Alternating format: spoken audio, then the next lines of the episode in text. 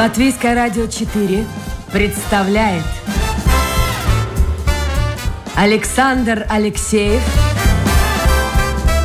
авторской программе Александр Студия.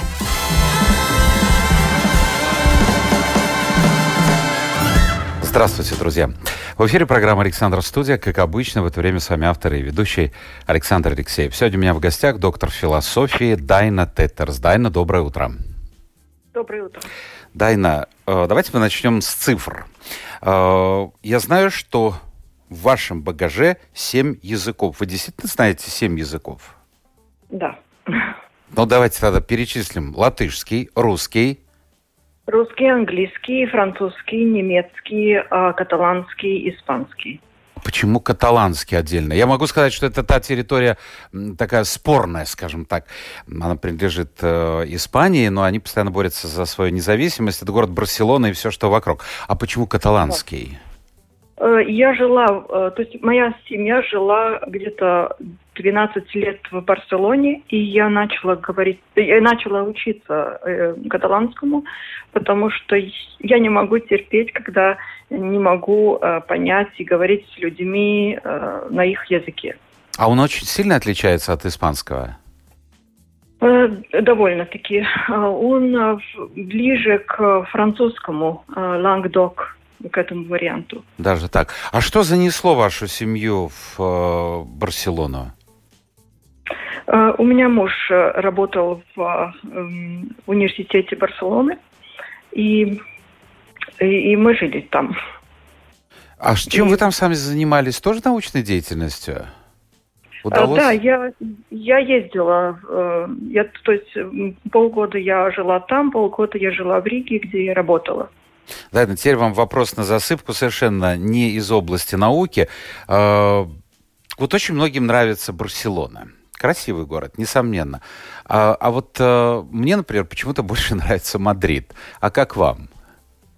Э, нет, мне Мадрид не нравится. Ну, я, я бы сказала, не очень нравится. Там э, он очень такой, знаете, империалистический. Имперский, имперский. Там Франко много понастроил тоже. Да, да, да. да. Э, но э, Барселона мне тоже не нравилась поначалу. То есть, э, когда я не знала языка, мне не нравилось. Когда я говорила уже очень хорошо, на, то есть у меня высший, высшая категория по каталанскому. Знаете, этот город раскрылся. То есть я увидела его не глазами туриста, но я увидела, что там кроется, как они ходят, как они понимают этот город, то есть как они Э, э, каким образом они могут э, получать всякие благот, ну такие блага да. без специального, без специальной, то есть без денег. А каким образом? Слушайте, раскройте секрет. Ну, например, если у вас такой карнет э, э, библиотеки, ну, то есть, э, что вы э, э, посещаете библиотеку, ну, любую, угу. э, то с этим билетом вы э, можете получить там, я не знаю, я не помню уже, 10 или 15 процентов э, от любого билета, например, Скидки. чтобы еще посещать. Э, да, скидки, да. Ага, то есть э... они, они, ну мы тоже же знаем свои секреты в той же Риге, да в любом городе есть какие-то маленькие секреты, которые недоступны для туристов. Так что Барселона, видите, не исключение. Но вы там не остались, вернулись обратно в Латвию. Да, я вернулась обратно, э, и, и мой, мой сын тоже, младший, тоже вернулся обратно. Ему было немножко трудно, потому что он, ну, он же закончил э, там школу, и, э, и он, в принципе, говорил на каталанском и на испанском, как на родных, и ему было трудно... Вернуться. А сколько лет ему было, когда он возвращался сюда? Э, 19. Ага, ну это уже, послушайте, так вот тогда он поступил здесь, в Риге, в ВУЗ какой-то, да, по всей видимости? Да, да, он, э, он закончил, э, ну там другая система обучения, он закончил бакалавриат по физике там, и в Риге он поступил в Академию эм, культуры, и там он учил А языки. с языком проблемы же были наверняка по возвращению у сына? Э, да, была проблема. Ну, он э, сам где-то работал, то есть он работал в одном магазинчике. За это он оплачивал себе учительницу латышского языка и, и как-то, ну, как-то как ага, приш, пришлось даже брать учительницу. А вот последний вопрос э, по поводу сына. Э, он там был своим в школе? Вот как его воспринимали? Да. Своим, да? Да, да, да. Он стал своим, но это вначале очень трудно, потому что там никто э, не занимается тобой. То есть э, э, там учение на, сразу на двух языках, э, на, на испанском и на каталанском, и никто ему не спрашивал, понимаешь ты ли или нет. Его просто в воду бросили, как говорят, раньше учили да, да, плавать, да? Да, да, да. Да, Хорошо. Да, да. А скажите, пожалуйста, вот э, есть точка зрения, что э, все общество делится как бы на две категории. Люди, способные к языкам, и люди, у которых, ну, ну я не знаю, ну хоть как там что-то, стараться будет, но не получится ничего. Вы верите в это или каждый может выучить иностранный язык? Каждый может. Мне кажется, это зависит от двух факторов. Э, ну, от мотивации, зачем тебе нужен этот язык, э, как, тебе, как, как э, ты себе это ну, вот, объясняешь, почему мне не надо это выучить. И второе – это преподаватель. Ну и, наверное, в общем-то, среда тоже нужна. Без этого никуда. Ну да, ну, ну тогда будет три фактора. Но у вас, если говорить о среде, я говорю сейчас не о языковой среде, а вашей семейной, скажем так, окружении. У вас э, кругом люди очень интересных творческих профессий. Вы выросли э, в очень богатой духовной семье.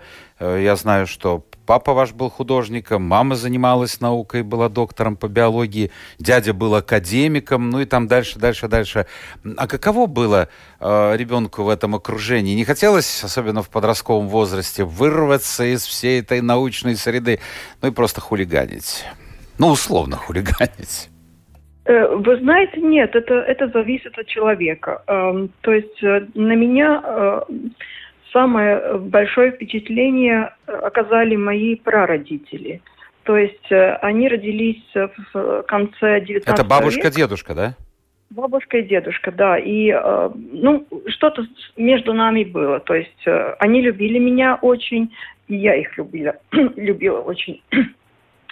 И, то есть они меня как-то, ну, воспитали, скажем так. А чем они занимались? Э, мой э, дедушка был э, инженером очень высокого класса, то есть он учился в Риге, и потом он учился в Париже. И он был инженером по очень такой странной специальности, по военным мостам. Ну, потому что это просто его молодость была ну, в это время, когда была Первая мировая война. И, и моя бабушка была актрисой. Актрисой здесь, в Риге? Нет, она была в Москве. Э, там была такая студия Скатулы. Угу, слышал есть, я такое название, да. Да-да-да. И э, вот эта студия очень плохо закончила. То есть э, в 1938 году, в принципе, их всех застрелили. И бабушка тоже не избежала этой судьбы? Нет, моя бабушка была замужем тогда за первым мужем. Она была в, в это время Э, я не помню, в Лондоне или в Берлине, но она была в Европе, то есть э, это ее не... Эм, это как... спасло ее. Э, а муж да. был дипломатом, по всей видимости, если в Европе? Да, он, первый муж был советским дипломатом и тоже, в принципе, в 1938 году потерпел. А вот интересно, мне часто доводилось, ты доводится встречаться с людьми, которые или сами пострадали в период сталинских репрессий, или их э, родственники пострадали. И они как-то не очень хотят об этом говорить, а с другой стороны, они говорят, ну мы прощаем, такое время было. Вот э, бабушка наверняка вам рассказывала об этом времени? Или все-таки молчала? Нет, э, знаете, вот это поколение, вот почему мне они нравятся, а, они вот какие-то, вот их э, жизнь и, и судьба как-то не сломала. Они ничего не боялись. Эм, то есть они были, ну вот, они знали, когда надо вот не говорить или, или э, там подобное, но они не были испуганы.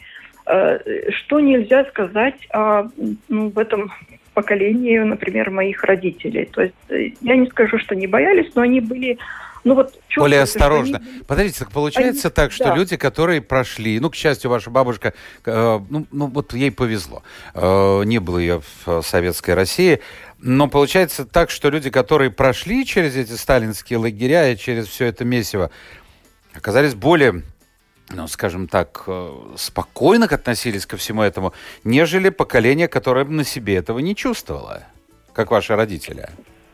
Да, ну, наверное, да. А чем это можно объяснить?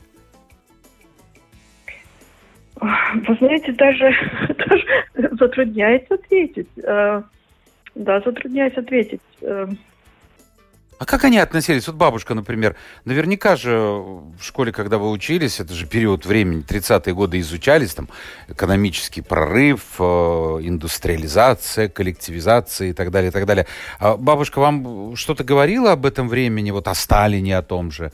Если да, то как Нет. она?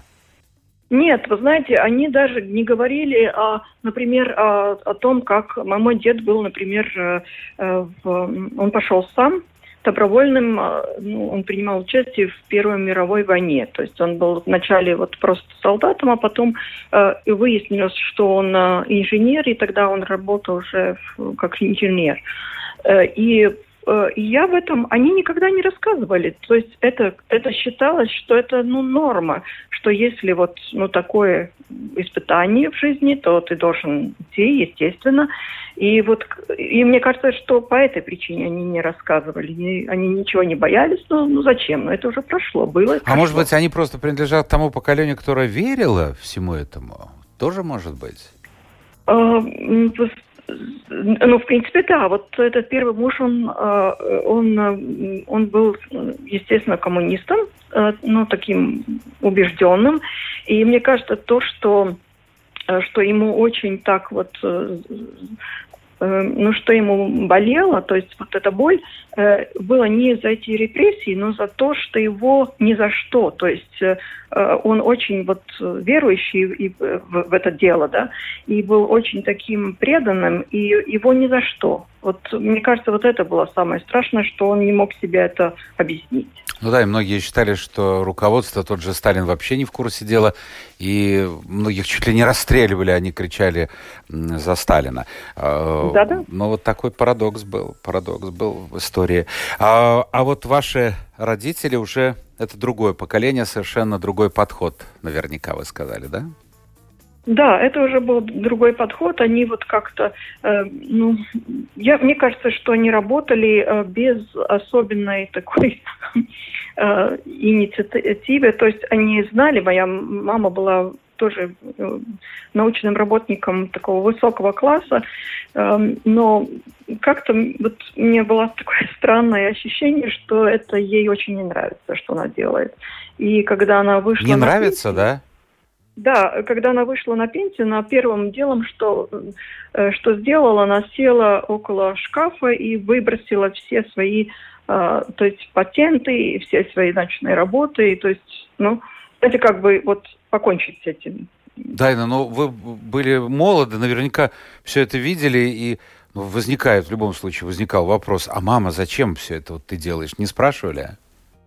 Нет, у нас, у нас в семье так э, принято, что мы не вмешиваемся в решения других. То есть ни детей, ни, э, ни, ни взрослых. Мы живем, ну, как бы своей жизнью, скажем так. А ваши дети, вот интересно, э, они же пошли по пути, тоже вашим, по научному пути. А вы каким-то образом влияли? Они спрашивали вас, мама, вот что ты посоветуешь, как? Или, или что выбрали сами, туда и пошли? Ну, я там, я там старалась на старшего сына как-то подействовать, э, потому что мне казалось, что он, э, что у него одаренность в другом, э, но он, он пошел туда, куда он хочет. Он работает в университете, да, по IT-специалист? Да-да-да. А младший? А младший, поскольку он знает тоже много языков, он знает семь языков, э, и при том на очень высоком уровне, он работает с инвестициями э, в одном э, иностранном таком предприятии. Ну, интересно, послушайте, вот действительно супер семья. Что не человек, да нет. то... Нет, ну это вам кажется, поверьте мне, что не человек, кто личность, и, и даже элементарно сын семь языков, мама семь языков. Скажите, пожалуйста, мы подходим к э, сфере ваших интересов. Я знаю, что вы член правления Всемирной ассоциации семиотики. Я филолог по образованию, и что да. такое, что там помню. Но как только я увидел это слово семиотика, сразу же у меня возникли ассоциации с городом Тарту, с Тартусским университетом и с Юрием Лотманом. Да. А, ну, в общем-то, насколько я понимаю, э, к семиотике в советское время относились тоже так, так, так к генетике примерно. Ну, да, да. И поэтому, ну, да. поэтому так, чтобы потише и поспокойнее, где-то там, в, чуть ли не за границей, в Тарту, в провинции, все это да, развивалось. Но не мешали, я так понимаю, Лотману работать в этой сфере? Э, ну, знаете, там было такое, там был э, перерыв. То есть э, э мы же помним, что было, например, с Шкловским в 30 в 30 году, и вот э, и э, между 30-м и 60-м э, годами там все-таки прорыв. То есть они, даже и Лотман, и вот эти люди, они не могли как-то высказываться. И только э, при потеплении, то есть в 60-е годы... Хрущевская оттепель, да? Да-да-да, вот только тогда они могли, ну, естественно, что он не был, в, скажем, э, в Петербурге или в Москве, он поехал где потише, это правда. Э, и, и поэтому в Тарту начиналось вот такая, вот, такое движение в, в сторону э, семиотики культуры. Ну, давайте теперь попробуем разобраться чтобы слушатели поняли, что такое семиотика. Но если коротко, наука о знаках, знаковых системах, ну вот что было бы понятно людям – ну, знаете, если э, рассказывать на теоретической семиотике, это трудно. Это, я, я бы затруднилась это объяснить, да, потому что это, ну да, это трудно. Но э, семиотика культуры, которую, которую я преподаю в Академии культуры, это, ну, это очень интересно. Это мы, мы разгора, разговариваем о всех знаках, которые, э, ну, которые, которые мы встречаем в культуре, и мы э, стараемся увидеть, что за этим занавесом, почему, а, например, Э, почему мы употребляем такие вот знаки для э, писания, э, почему мы и как мы кодифицируем человеческое тело, как мы... Ой, давайте, давайте, давайте сейчас. Что значит кодифицировать? Давайте я еще раз напомню слушателям, что это программа «Александр Студия». У нас в гостях доктор философии Айдайна Теттерс. И мы, если у вас, друзья, есть вопросы, а я уже вижу, они есть, несмотря на очень сложную тему нашей программы, вы можете зайти в интернет, домашняя страничка Латвийская радио 4, программа «Александр студия. Вот э, по поводу только что э, тому, что вы только что сказали. Давайте конкретизируем немножко, потому что все-таки вы в этой теме, а большинство людей, ну, когда-то очень давно училось, э, может быть, даже и никогда не училось в УЗИ и впервые слышат это слово семиотика. Вот если говорить о семиотике культуры. Ну, например, э, я вам просто приведу пример. Мне да. кажется, это вот такое Эм, простой путь. Э, мы закончили э, говорить о эм, системах э, писания, то есть вот о всяких алфавитах и вот таких системах.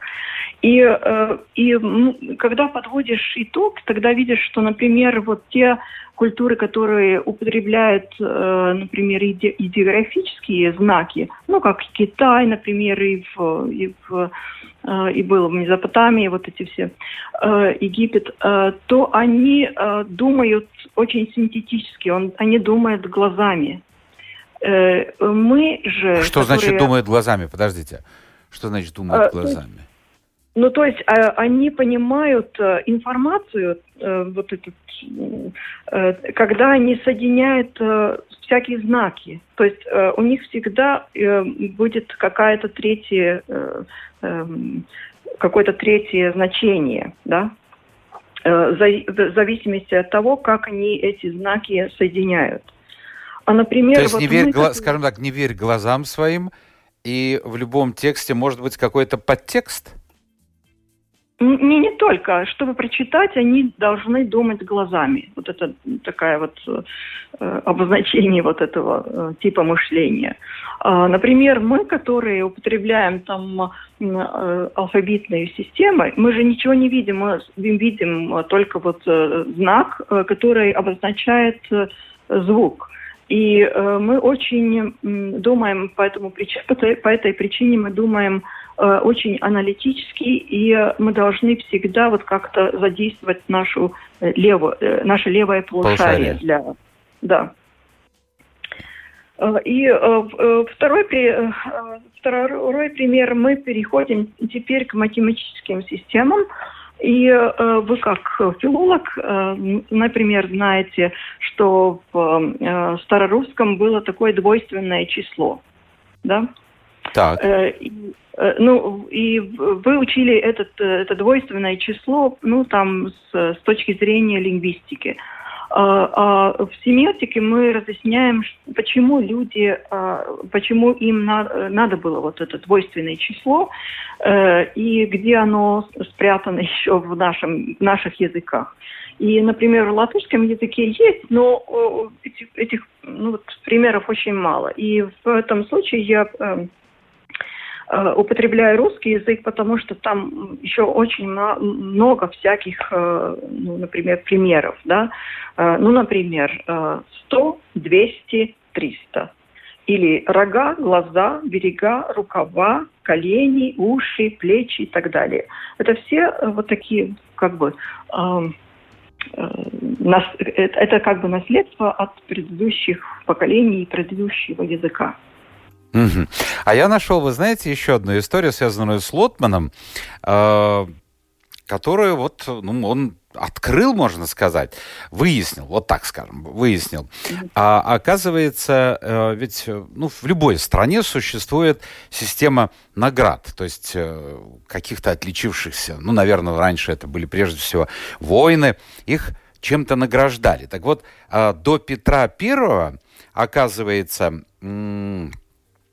награда носила материальную, прежде всего, ценность. То есть вам дарили, э, там, не знаю, хутор, земельный надел или ценный подарок, то есть вот материальное.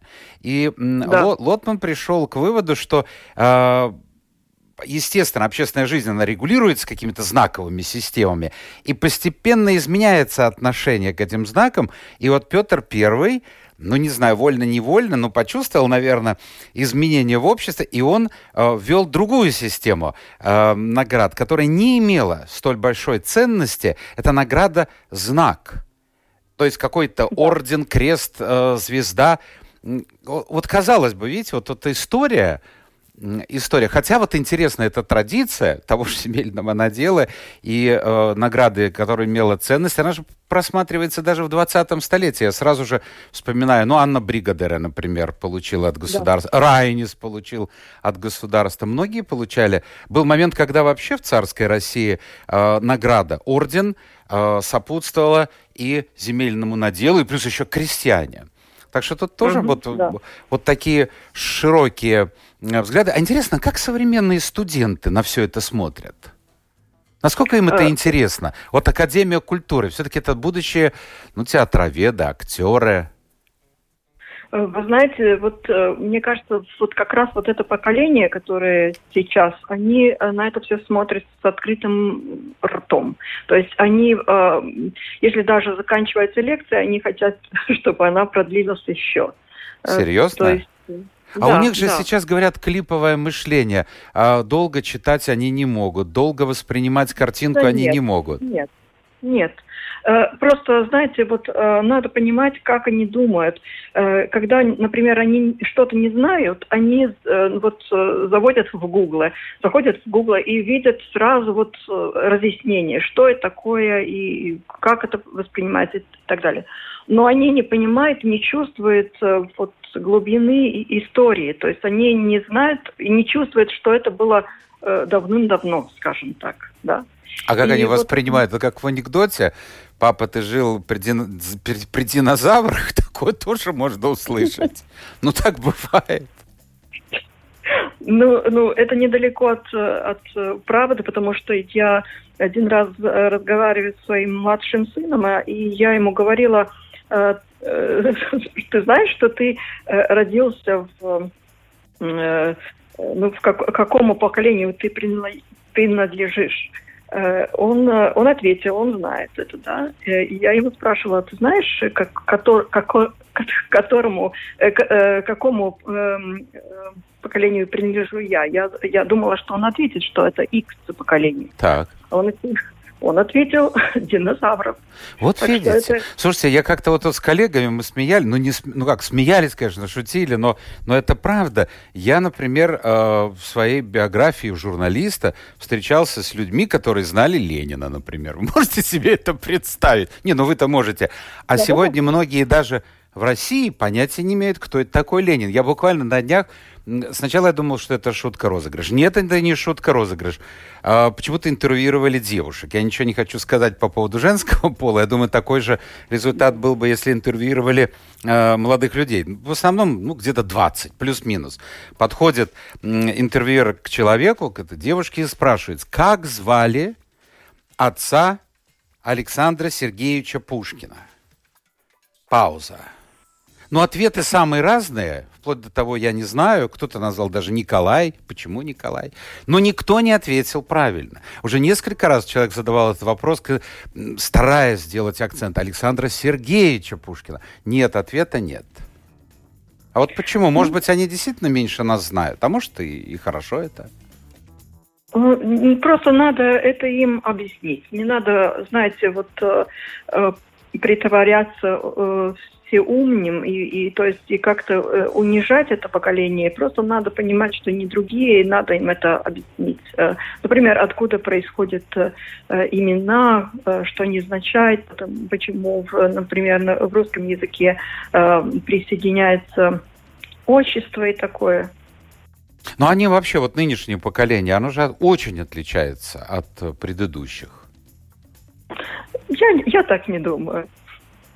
Вы оптимист. Вот, вот что значит общаться постоянно с молодежью. Так, сейчас я что-то очень компроматное нашел про вас. Вот ну, э, доктор философии, член правления Всемирной ассоциации семиотики Дайна Тетерс после восьмого класса вообще забила на все, как говорит сегодня молодежь, и сказала, я больше в школу ходить не буду. И таки прекратила ходить. Что случилось с вами? Вы знаете, это будет, это будет, наверное, неприятно для моих студентов. Они думают, что я такой порядочный человек. Но э, я вообще в школу не ходила уже с первого класса. То есть, э, ну, я была такая маленькая и шустренькая, и э, я притворялась очень больной. Ну, вот, например, вот два, два раза в неделю точно я. Вот это было как-то очень много для меня. А родители как на все это смотрели?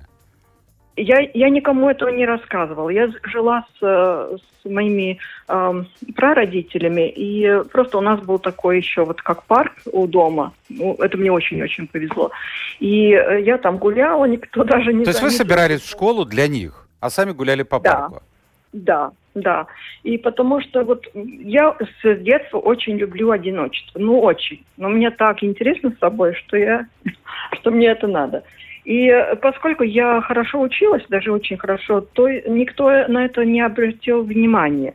Но после восьмого класса вот я чувствовала, что вот не могу и все, ни за что не могу. Э, и я перестала. А что вас смущало? Подождите, что вас смущало в школе в этой? Э, нет, там было очень... Мне казалось, что я теряю время, что это, ну, что это очень неинтересно, что вот я не понимала, что в школе Тайна, послушайте, ну, ну, я не могу сказать за многие, ну, нет, действительно многие, я вспоминаю свои годы, но я мало знаю таких моих одноклассников, друзей, которые с удовольствием шли в школу. Но шли... Нет, мне как раз вот это вот э, ходьба в школу, мне это, ну, мне было так скучно, что вот, э, ну, кончила все, это очень хорошо кончилось. Что, вас есть, выгнали э... из школы, что ли? Я так думала, что не так сделать, но, но одна вот одна старая учительница, ну очень старая, где-то ей было где-то около 70, а она на заседании учителей, она сказала, что она, вот эта девочка, она не соответствует школе. И она нет, надо... точнее, школа не соответствует этой девочке, вот так скажем. Ну, не знаю, ну, не знаю. Ну, и я, и школа... Эм, просила разрешения у министерства э, образование, чтобы я могла закончить быстрее школу. И я, ну да, это мне очень нравилось, мне, мне разрешили, но надо было сдать экзамены на каждый, по каждому классу. Э, и по каждому предмету, и через 4 месяца я уже закончила... А кто-нибудь с вами занимался, какие-нибудь педагоги частные? Нет, я, я же вам сказала, я, я люблю одиночество. Я, когда я одна учусь, я очень хорошо все понимаю. Вот такая гостья у нас сегодня. Доктор философии Дайна Теттерс. Дайн, у нас остается немного времени. И вот завершающая часть нашей программы – это вопросы слушателей. А, к сожалению, пишет Сергей, мы начинаем интересоваться историей своей семьи поздно. Я, например, спохватился после 50, а бабушек и отца уже не было в живых. Поговорить и спросить не у кого. Так и остались сведения обрывочными и, может быть, частично мифи- мифологизированными. Вот э, вот видите, вы, как говорится, жили с бабушкой, дедушкой, но тоже особо они не распространялись. Не жалеете ли сейчас об этом? Э, вы знаете, нет, потому что когда приходит э, вот эм, э, когда приходит время, когда это тебе нужно, ты это узнаешь. И мне тоже было уже за 50, когда эм, родители, я осталась, я понимаю, что теперь я стою на этой грани, скажем Понятно. так. И и я начала э, изучать в архивах. Э, и я дошла до 18 века, где я, я увидела, то есть я, я, в принципе, все знаю, даже больше, чем мои прародители. Вот по поводу гербов вопрос. Вы уже перешли к родам. Вы занимаетесь родовыми гербами. Скажите, пожалуйста, тут пишет Борис, а много ли таких родов в Латвии, у которых есть свои гербы? Да, в, вы, вы должны э, почитать и посмотреть этот, э, это издание, которое, э, ну вот последнее издание о гербах э, в Латвии, и э, вы будете удивлены. Э, то есть там, если не, я не ошибаюсь, где-то 70 э, гербов, но э, их больше, в принципе. Но они принадлежат, скорее всего, немцам, прибалтийским немцам? Нет, нет, нет? они принадлежат, нет, они принадлежат э, латышам, русским, и, ну, в принципе, всем, всем национальностям, которые ну, когда-то были связаны а, немножко вот как-то вот так поверните в сторону, потому что последнюю минуту другую вы стали пропадать. А, вопрос, а, Алекс, вернее даже не вопрос, а утверждение, он выходит такой замкнутый круг. Тяжелые времена создают сильных людей, а сильные люди создают хорошие, то есть легкие времена а, а хорошие легкие времена создают слабых людей. Вот это не парадокс ли? А, нет, э, это даже э, нет, это, это как закономерность, да, то есть э, будет и у нас хорошие времена с сильными людьми. Вы куда-то пропали? Я повторю, а, будет и у нас а, такие времена, когда будут править и будут видны сильные люди. А когда это произойдет и с чем это будет связано? Этот прорыв, а, когда ну, произойдет? Э, когда рухнет старое, то есть то, что уже не может э, существовать. И это будет довольно-таки скоро. А почему вы сами увлеклись семантикой, спрашивает Лариса. Ну, тут же и вопрос а, по поводу, что изучает семантика, вы об этом уже говорили. А почему вот это увлечение именно семантикой? Э, это э, э, семантика и семиотика не одно и то же. Семантика в это одно, одна из дисципли, дисциплин э, э, семиотики. Эм, Они, наверное, имели да? в виду, да, да, не семантику, а семиотику, да, да, да. Да, да, да. Э, то есть в жизни происходит иногда вот такое, что ты даже сам не знаешь почему. А, я просто, между прочим, я была знакома с Лотманом, я даже хотела у него писать э, диссертацию, но как раз в это время я получила э, такую стипендию от правительства Австрии.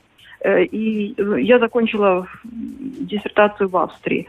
И после этого как-то, знаете, вот жизнь так повернулась, что от меня спрашивали, э, то есть, чтобы я думала в этом направлении. Э, я, не, я сама не выбрала, это просто вот так случилось. Понятно. И, между прочим, первая, первая такая э, научная статья, которая, ну, э, с которой я вышла на, на такой международную, международную арену. Да-да-да, это было о Ленине. О Ленине? Да. А с ну, какой вот, стороны вы рассматривали эту фигуру?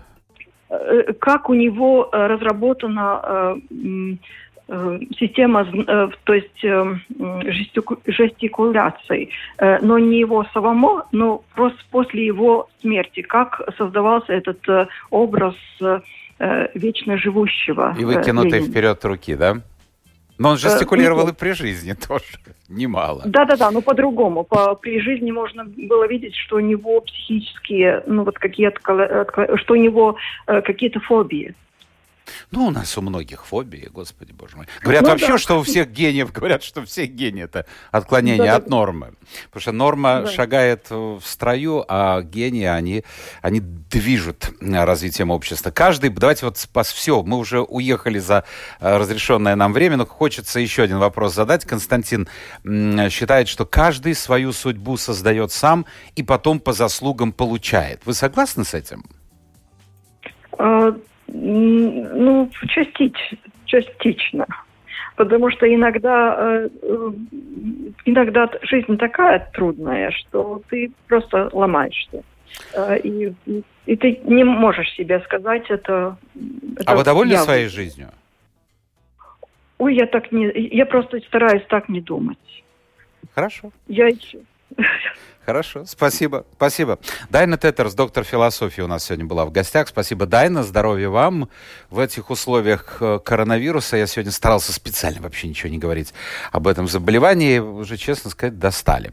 А, мне было приятно с вами познакомиться и пообщаться. Надеюсь, слушатели многое интересное узнали. А, это была программа «Александр Студия». Завтра встречаемся снова. Новый день, новый эфир, новые гости. Пока.